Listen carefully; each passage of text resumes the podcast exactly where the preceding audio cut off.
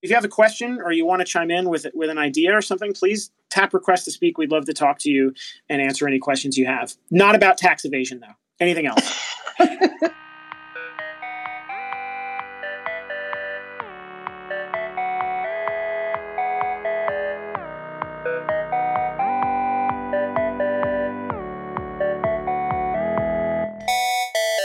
Hi, I'm Gina Trapani, and you're listening to the Postlight Podcast. A few weeks ago, we hosted our very first Twitter space. Postlight's president, Chris LoSacco, Postlight's head of digital strategy, Michael Shane, and I tackled the topic how to get C level buy in for large technology investments. In our work with clients, we have a lot of experience in this area, and we want to share a replay of that conversation with you here today. Enjoy! Hi, I guess we're doing this thing. It's a pretty cool interface, I have to say. As just a sort of product enthusiast to look Yes. at how this is implemented, it's really nice. It is very nice. and like really well done.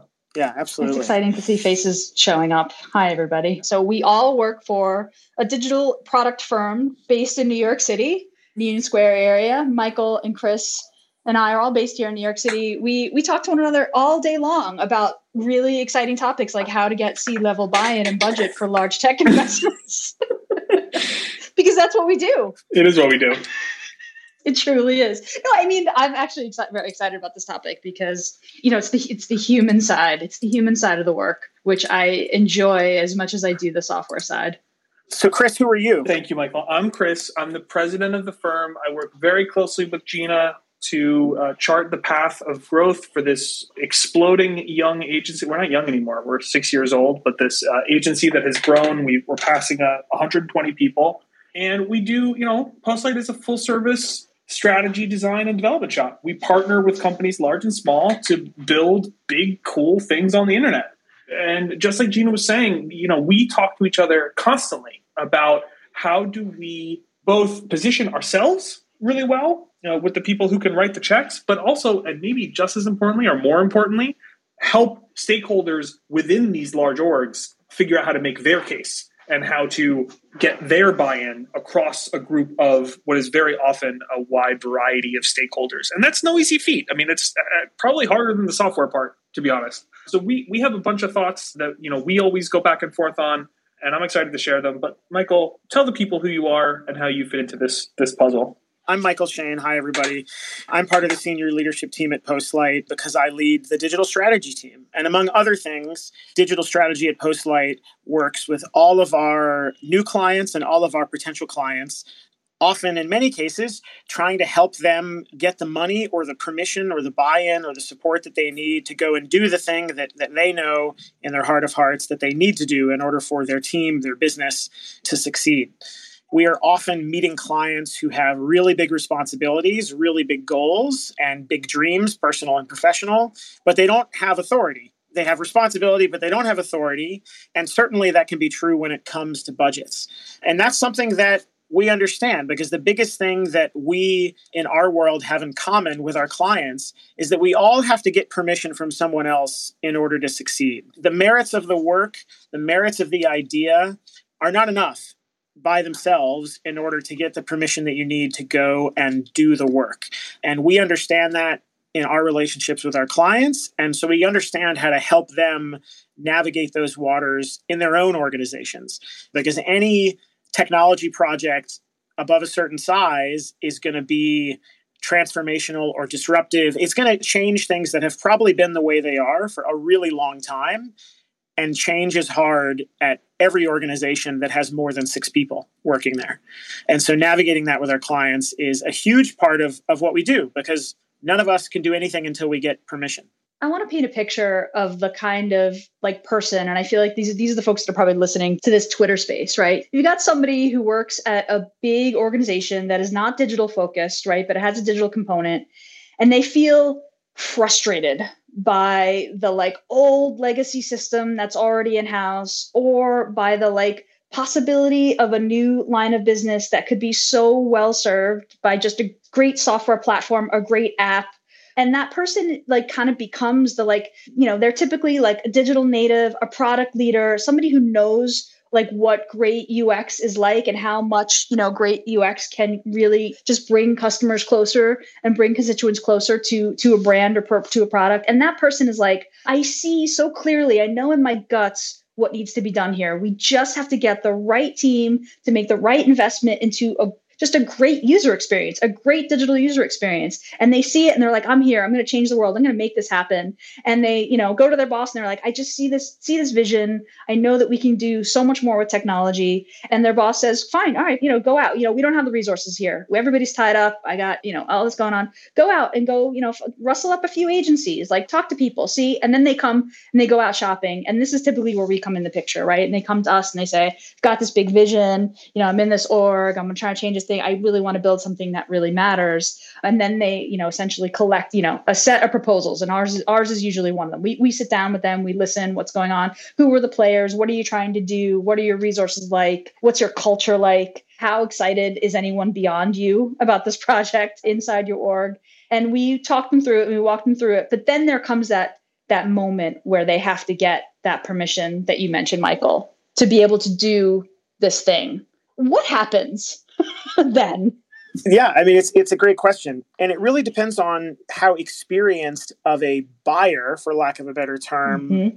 our partner is. Right? If someone is maybe new to their role, or they're working at a place that doesn't often hire outside help, they may not have the experience with the kind of storytelling that you need in order to, to get an executive or a boss or, or whoever or a collaborator on board with bringing in a bunch of strangers giving them a bunch of money and then going on an adventure with them. yeah. You know, increasingly as the as Postlight has grown and evolved, we've found that more and more of our clients need this help because we are running into businesses that are in the midst of really exciting and demanding environments and extended moments of, of transformation. And so we are often working with them to to do the storytelling that's that's necessary to get that permission and that takes many forms sometimes it's live and completely extemporaneous and just talking to people and building relationships other times it's helping our partner actually generate the storytelling artifacts mm-hmm. that they mm-hmm. need yeah. to make these arguments but it has to be tailored for the audience i mean this is probably the biggest thing that I talk to our teams about, and that we we also spend a lot of time talking with clients about this, trying to understand. Okay, who do we need to persuade to support you? What motivates them? And that's and that's really important, right? Because yes, business, the success of the business on paper is certainly you would hope at least there is a minimum, but it's usually not the whole story, and th- and that's totally okay. And so we need to understand what kind of storytelling is going to be persuasive for the audience on the other side of the phone or the Zoom call or the slide deck or whatever it might be. So we need to think about what is going to motivate executives or bosses to support an effort and then tailor the message for that. And that may mean that other activities are required to generate the proof that we need, whether it's landscape or competitive analysis or financial analysis things of that nature. And we can go we, we can go into detail on what those activities sometimes look like, but the important thing is to tailor the message and to understand who you're talking to and how to navigate those conversations. And also what your timeline is. Like is this one conversation? Is this three conversations? And clients don't always know what they need to ask and determine as as part of the planning phase of an effort like this for lack of a better term. And so we also have to be a guide there. Yeah. Michael i'd add your point about orienting around what are the decision points that the stakeholders are going to think about? And how do you orient whatever your you know it's not even a pitch whatever your presentation or your argument or your angle is around those decision points i think is absolutely right. Something else that we've done historically though that works really well is when you go to that meeting have the buy-in already from around the rest of the org before you even get to the decision makers. So then it's not like you're putting a pitch in front of them and you're saying, trust me, you need to go in this direction because of these, you know, external reasons, right? Market analysis or whatever.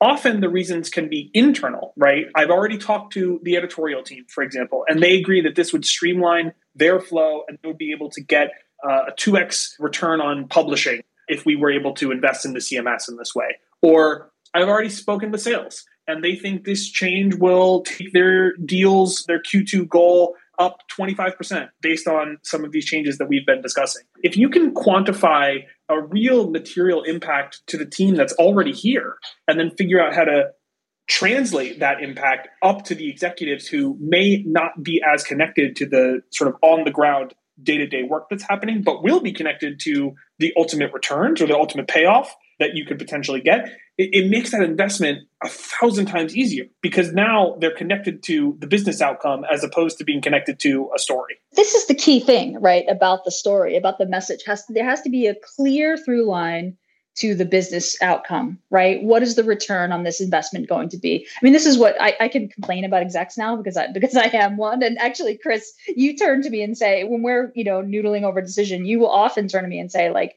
like, what is the outcome for the business? Like, let's let's focus yes. around that this is what execs ears are trained for. Like I'm responsible for this revenue line. I'm responsible for this particular outcome for this business. And so that is the story has to lead there. I think there are two ways to go about this storytelling piece. I think there's pain and suffering. There's the pain relief. Like look at how inefficient our current process is because our tool or platform is so bad and look at look at this missed opportunity. Yeah. And then there's like the vision of the future. Like if you and I think execs really, really connect to this, like painting them a picture of the future of the business, the two, three year, right? Because good execs are living in that space. They're looking ahead two, three years. Where are we driving toward? Like they're looking up at the horizon, right? Painting a picture of a place that's more effective and better, and this particular project being clearly along that road is critical and hard to do really hard to do especially when you're when you're closer to the ground. If i could pick one word to kind of sum up what you just said gina it would be value. Like what is the value of the work? And the value is not yeah. only the deliverables. The value is not only the thing that's going to launch. The value is also not even only oh the thing is going to generate this much revenue or save this much money. Value to the business is a much more holistic story about how the future is going to be different. And one of the ways to think about this is that if you can say a sentence with the following construction, you are probably talking about value. And if the sentence would be something like, We believe we need to do X because Y, so that. The so that is so important. Mm-hmm. It, it, it go it takes you that one level deeper. If you can't, if you don't have a so that, or some cases a so what, right? But in the context of one continuous idea, if you can't drive towards a so that at the end of your pitch or your proposal or your recommendation, then you haven't thought it through enough. And you probably haven't explained as comprehensively as you could what the real value of the effort is going to be. One of the situations that we often run into in our role is that usually if a client's coming to us, they or their bosses don't need to be convinced to work with an agency partner at a basic level, right? Because they're out there. But when it comes to building software, what often happens is is someone comes in and says, "Here's everything going on with our business. Here's what we think we need. Let's talk about how we might build a solution. Then they will learn that the solution they need is either going to take longer or cost more. It's they didn't fully know what they were getting themselves into, which is mm-hmm. common. I mean, that's the whole point of the of the experience. I mean, sometimes it's like a bullseye. Maybe if you're if it's a highly technical project and it's the CTO is coming in the door or something. But if it's more of a cross-functional team or it's a different discipline, it's often about making the case for, well, we know we wanted to do this, but actually, boss, it's going to cost 30% more than we were hoping here's why we should do it because X, so that Y, right? Yeah. And so often we're joining the story in the middle and we have to get up to speed very quickly and drive towards that, the so that. You have to help people imagine how the future is going to be completely different. Yeah, I mean, software is expensive. I mean, people get sticker shocked by these big projects a lot. There's another interesting thing that happens, which is like, well, why can't we do this in house? To save money or is this is this a vote of no confidence? I mean, going outside to an agency is like, is this what about our people? Like our people aren't able to do this. I think sometimes even internal engineering teams feel a little insulted. Like, why would you go out? Why couldn't we prioritize this work? That's also a challenging, you know, qu- question to answer, but it, it requires like some real talk and honesty about the fact that, you know, freeing up resources to focus on a, on a particular project that you know on an already over allocated team is sometimes just unrealistic. Sometimes in-house teams don't have the distance that an outside you know partner has or you know just needs to be in a, in a little bit of a separate culture and work cadence to ship right? Because shipping is is the whole point. yeah. As you're talking I have a picture in my head about the kind of organization you're talking about. Do you have like is there a reference point that you're thinking about when you're talking about the sort of like distance or space between an internal engineering team and an external one? I mean, I'm thinking about names of clients are definitely flashing through my head who shall re- me too. who shall remain unnamed. I think that this is I think this is a really common pattern, and I think that sometimes you know internal engineering teams particularly in an org that isn't digital first or isn't technology first can fall into bad habits or slow cultures or uh, you know they just aren't able to rally around an effort on a short timeline. I mean this is you know yeah. when you work with a partner you say this is the deliverable and this is the date. And if they don't deliver right like we know this because this is our entire business. But internal it's like well this other thing got prioritized and so and so went on leave and well you know like there's always sort of a reason or excuse for something to get deprioritized or it just doesn't have that that energy. It's easy for it not to have that energy right yeah. Yeah. One of the ways that I think about this, and this, I apologize in advance because this will perhaps be a strained metaphor, but hiring a partner like Postlight is kind of a form of tax evasion, by which I mean with internal teams. Where are you going? Yeah, this is that was an don't amazing worry. statement. yeah, don't worry. With internal teams, especially technical teams, there are a lot of taxes that add up over time. You've got technical debt. You have people who are over allocated. You have people who have lots of responsibilities, cross functional teams. And when you go and you work with an agency like ours, what you're saying is our team is paying so much tax right now internally that there's just no there's nothing left in order to go and build this huge core initiative. So let's let's go to a different part of the world where there are no taxes for us because we can bring this team in, we can give them a no fail mission and everything is much more straightforward. I think it's it's valuable to be able to tell your bosses or your stakeholders to your point Gina, here's why our internal team is not a good fit for this. And maybe it's not about capability or qualifications at all because often we have clients come to us with extremely high performing technical or design teams of their own. They just can't take on the work right now. And they're honest about that. Right. And that's an amazing situation because at the end of the day, we want to work with clients for a long time, but nobody works with Postlight forever. Right. And it, eventually, as we build these Ferraris and these aircraft carriers and spaceships for people, we have to hand them off to a team that can mm-hmm. handle the care and feeding of these platforms in the future. That relationship and that dynamic of preparing for the handoff is really important and that's why it's rarely is it about the actual qualifications of an internal team. It's more about well they're overtaxed they're paying too many taxes and so coming to work with an outside partner is a release valve or a form of tax avoidance temporarily. And then when the platform is ready we can do a handoff and help them sail off into the future I think that's beautifully said. Again, we've had this conversation amongst us as we're talking with people. You know, I don't know that we've said the phrase tax evasion before, Michael, uh, on a recorded Twitter space. Sorry about but that. Organizations, especially the longer you're around and the bigger you get, bad habits can kind of calcify within a team. And you just sort of learn, well, this is the speed we go at or we're never going to be great at design. And so we'll just we're just going to kind of do the best we can and make incremental change. And one of the ways that you know if you're a let's say a vp of product or an svp of technology who's who's out there and you're sitting in this environment where you're like man i just can't go as fast as i want to go. Or you know to gina's point earlier i see the vision but i don't know how to get there. One of the ways you can do it and get buy-in from the from the execs at the top level is to say we need to shake things up and we do need to bring in a group who's going to be held to different standards and also not have to be beholden to the things that are slowing us down right yeah. now, whether that be the day to day or whether it be like something as fundamental as like a technology choice, right? What language are we writing or for design, like what design system are we using? Those things can get questioned when you bring in an outside shop and you give them the flexibility to say, let's, you know, let's think about what we're doing from first principles. Yeah, I mean, you said something really important, which is holding the outside group, for example, Postlight, to different standards so that we can gradually change or evolve or increase the standards within our own organization. I mean, this goes back to that idea of value. So, yes, we're going to deliver the platform,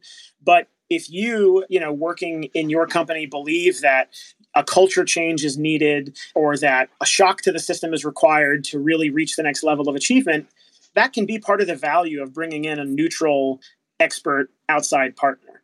Another way that we do that, something that I'm a huge fan of, is not just competitive analysis as part of your your pitch to your bosses, but out of category analysis to show stakeholders and leaders where, where the opportunity space in your world is and how it aligns with what, what you want to do. I really believe firmly, and I think our teams believe this too, that expectations for digital platforms in terms of user expectations these are shaped by common experiences that we all have regardless of category. So regardless of whether you're in insurance or you're a d2c company or you're working in retail or e-commerce you can use businesses that are doing amazing things that are analogous to what you want to achieve in totally different business environments as part of that shock to the system to make your case. And that I have found that that can be an incredibly powerful storytelling technique that can really drive a lot of a lot of persuasion. I love the shock to the system phrase that that Michael was saying. I, you know, it's like I was talking to a friend of mine who worked at a big org with a huge software platform, tons of partners, all this data. She was in the product org, and um, we were talking, and she casually mentioned that they did a release every six months. And I said, Excuse me? Oh boy. Oh no. I said six weeks. She said, no, no, we do a release every six months. So for six months, they're prepping and doing a release. That release cadence is it's very very very slow. Now i'm not gonna i'm not gonna pass blanket judgment. It depends on the org depends on the needs but that is a very very slow release cadence. And in our world i mean our, our engagements are typically six nine 12 months. Like we would necessarily have to say that does not work for us. We're, we're gonna right. we're gonna set up this new lane over here. We're gonna be doing you know weekly but maybe probably daily releases because that's that's how software gets made. And part of this like the what we need to do is show you you know software coming to life as we work and getting feedback and iterating it you know and that would be a huge shock right to that system and, and hopefully a healthy one. But it's really hard when you're internal for her. She'd be like you know i really think that we should speed up this release cycle. It's like well this is how we do it and here are all the reasons why and here are all the layers of of you know testing and qa and user acceptance that we have to go through you know over the course of months in order to get this done. Like that is a very difficult tide to change internally. Yeah. It's almost impossible to do it internally. Um, unless you have like the entire engineering group, you know, band together and say we're not going to do six releases every six months. Yeah, I mean, it's important to calibrate around what is possible within an organization, and then come with a plan that can push them ten percent beyond that. Because certainly at organizations that are that have that much taxes, that much bureaucracy, matrixed, whatever your you know your term of choice is, the truth is, it's all proportional. And so a 10% improvement in velocity can pay massive, massive returns inside of a massive, massive organization. Yes. So it's also important to sort of scale the vision that you're sharing with your boss, executive, stakeholder, leader proportionally with the reality of your of your situation and then turn the dial just a little bit further. You don't want to bring science fiction into the room. You want to be able to say, this is real, this is straightforward, we should do this because of this, so that X. Mm-hmm. All proportional to the reality that you're in. And working with a partner like Postlight, a good partner will be able to help you calibrate that message appropriately. I want to make a somewhat or share a somewhat related but distinct thought, which is which is more tactical, right? we're talking a lot about sort of where you go, how you structure these these vision statements. But there's another thing that I think we've found really effective that is helpful to share, which is literally painting the picture. Like sometimes you got to design it even before yes. you get buy-in for the full picture, right? Execs love seeing the thing, even if it's not high fidelity, you know, visual, you know, perfect pixel perfect designs if you can show a wireframe or a design direction, um, even sometimes just a mood board that say, you know, here's where you can go. I mean, the, the holy grail is if you can get a designer to spend a couple weeks in Figma and make like a clickable prototype that really shows, you know, a, a user journey or a particular set of user journeys. It just makes it 10,000 times easier for someone who is looking across all these various tracks to sit with you for 45 minutes or an hour and get a very clear sense of exactly what you want to go do and why, you know, green lighting a budget, yeah.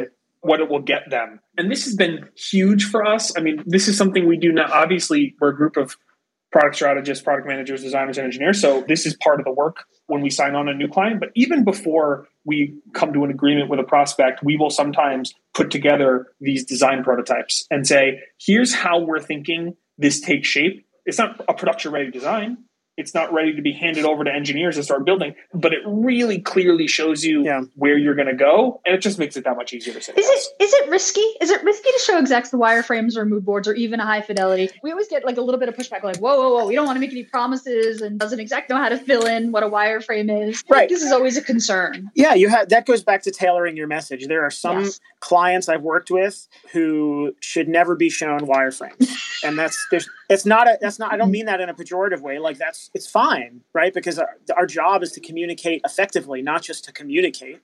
And for the right audience, nothing is going to communicate faster than visuals. Yes. But it has to be calibrated correctly and you know you have to make the right judgment calls about how much time or effort to invest to get to what fidelity to achieve the outcome that you want. There's not always but often there's that one stakeholder who's like who looks at wireframes and says but where are all the colors? Can't we add colors? And you, are we changing our, are we changing our brand to just be black and white and gray this has happened more than once in my career it's totally okay or like you can we smile just build that yeah. you're like yeah yeah we can do colors it's true. But this is the thing: if you frame it correctly and say this is, it's how you frame. Con- it's it's about framing. This is a concept. It's off the top. There's a lot more work to do, but here's a look at what's potentially possible. And I agree that looking at screens that you know where someone is pressing a button and getting a thing done is so much more powerful than any amount of text.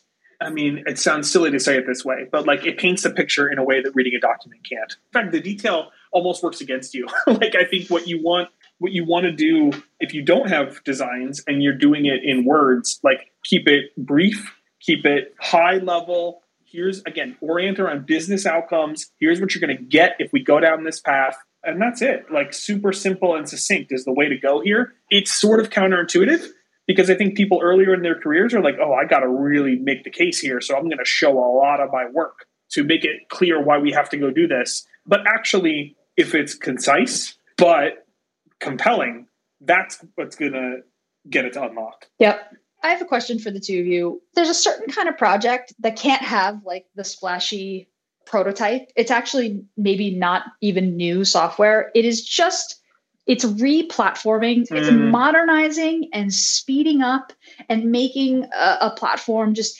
easier to maintain it's expressing the you know the advantages of having a design system or the advantages of de- decoupling the back end from yeah. the front end and it's it's selling maintainability it's essentially future proofing a platform so that you can build on it and do more with it. But it feels you know i think from a cfo's perspective or even a ceo's perspective is like wait we're spending all this money and we're not actually getting anything new. It's just the same thing rewritten mm. and maybe just like a little faster. Like do we yeah. do we need to spend that money? How do you express paying back tech debt or making you know a platform just stable and maintainable and, and future ready it's a really important question and i think that it it comes down to explaining cost and the different kinds of cost there is a marginal cost to doing this invisible backend work and there's a, an opportunity cost to not doing it mm-hmm. and it's on a long enough timeline, and if your leaders have vision, they'll be thinking on pretty long timelines. Amortizing the you know the cost of doing this work now and showing that it's going to pay for itself versus the opportunity cost of not doing it is a laborious but straightforward exercise. And because sometimes it really should just come down to the numbers. But there are lots of things to consider in numbers. It's not just vendor cost or the cost of maintenance, it's also what are the costs of employee morale, retention, if people are working on broken systems for 40 plus hours a week, is it harder to retain them? How much does it cost to replace an employee? What is our standing in the marketplace? Did the current platform result in downtime that cost the company money or had a reputational cost? So quantifying the opportunity cost of not doing the thing especially when it's an, an, invisible platform that doesn't get a lot of glory, yep. is essential to showing that it is worth the investment. Yeah, there's one one other kind of you know isn't high on people's lists of like oh I can't wait to do this in my in my org, but it's one of the things that turns the wheel, which is turning off other systems.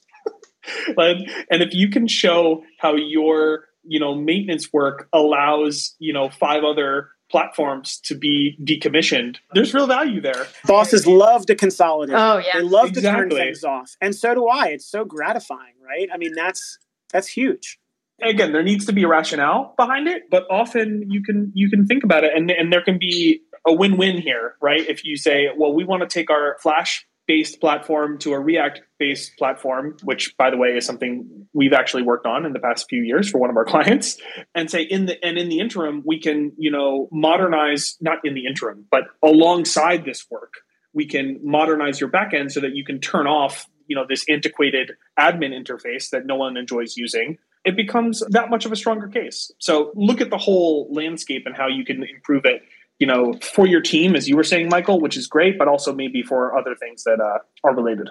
The other piece of sort of tactical advice I would offer is that, you know, at least before the pandemic, when there were lots of conferences and things happening and, and now you know we're pretty well adapted to this but before then your peers other product leaders design leaders business owners uh, would go to conferences and they would talk about how successful they've been and the decisions and projects that led to that success. Often those talks get published and they write great slides and they share metrics and data about what moved the needle in your business or in their business, sorry. And so if you need to make a case to a boss, one of the best things you can do is fire up your search engine of choice. I like uh, DuckDuckGo myself, and go and find some of these talks because the proof both within your industry and outside of it the empirical proof is out there. You know, we undertook a massive audit of our checkout flow, and we found hands down that when we reduced the number of steps from 12 to 4, revenue increased by 20 something percent, et cetera. I mean, I remember earlier in my career, Hotel Tonight the app for booking a last minute hotel, they put a lot of effort into this. And this was years ago now, so I don't use this anymore because it's out of date. But there was a leader at Hotel Tonight gave a fantastic talk about how they optimize the user experience in the app, and they shared some great data. And that was a very powerful tool for me, I'll be honest, to help people tell stories effectively when they're challenges and opportunities were analogous to what Hotel Tonight had accomplished. So go and look for real case studies because they are out there. You have to do some searching, but they are 100% out there because people love to talk about and explain their own success. Uh, and that can be really valuable to sort of place an aspiration or a request for funding in real economic context. It'll make it feel real and believable. This is really great advice because the truth is, you want to make this decision as easy as possible on the decision maker. And you have to assume the decision maker is in, you know, meeting number 11 of you know 18 that day. You know the decision maker once they say yes i'm signing off on this large budget to go ahead and do this thing like they're putting their neck on the line right? And so it, it has to be super clear to them like this is the right thing to do. If they're like mm, i don't know a lot of money i can't see that like it's not gonna it's not gonna work well for you and it's not gonna put them in the best position. I think that you know michael you always emphasize the power of of storytelling and the statement so that you know we can do this is so powerful. And i think you know i know especially in you know i come from the engineering world where you know making decks or, or telling stories is not really not part of my of my daily my daily responsibilities but it really like is so powerful. And it's such a big part of this part of like fl- you know floating this idea and getting sign off and getting buy-in and being able to move forward with a big important effort. Yeah that's totally, it's totally true. If you're not a storyteller you will always be at the mercy of someone else's decisions. Mm-hmm. And someone uh, else's narrative and someone else's right. Yes, it's true. If if any of this was interesting and you have a project that you're thinking about getting buy-in for, or might want to talk to an agency uh, to help, we're the perfect partner. Reach out at hello at postlight.com. We are again a team of 120 strong product managers, designers, and engineers who like to build big complex internet platforms. We are design driven. We lead with design and we have amazing engineering chops to back it up. and we ship. We love to promise a date when we uh, sign an agreement with somebody and then hit that date or ideally come in a little ahead of time. We are super excited to have a number of clients across industries, uh, all company shapes and sizes. And if you think you have a project that that you might need help with, reach out and we'd love to talk to you. Gina, what else? What did I miss? It's true. Honestly, you know, if you're working on something interesting and ambitious and big and complex, and you want to just talk it through, come talk to us. Because even if you're if you're like, I'm not sure if I'm going to go outside, I'm going to do this inside, we love like talking through complicated problems that involve technology, and just we ha- are in a particular position where we get to look across industries and across businesses of different sizes and we see different patterns emerging and look we'll give us uh, we'll give you our take we'll give we'll give you our best advice and we'll you know help you help you get that sign off that you're looking to get because this is what we do. This is what we love to do. So you can always reach out to us hello at postlight.com we're also obviously on on twitter. Uh, you know where to find us there and reach out. We love talking through this stuff because there's a lot of really bad software out there and a lot of and a lot of really great platforms that have yet to be built. And we just uh, yes. uh, love being part of that conversation. Thanks everybody for coming to listen to our very first twitter space. It was weird. It was super fun. Really great to see uh, faces pop up. We may have to do this again sometime. Thanks, and thank everybody. you, Michael and Chris. Thanks really for coming, fun. y'all. Yeah, likewise. Bye, everybody. Bye. Bye.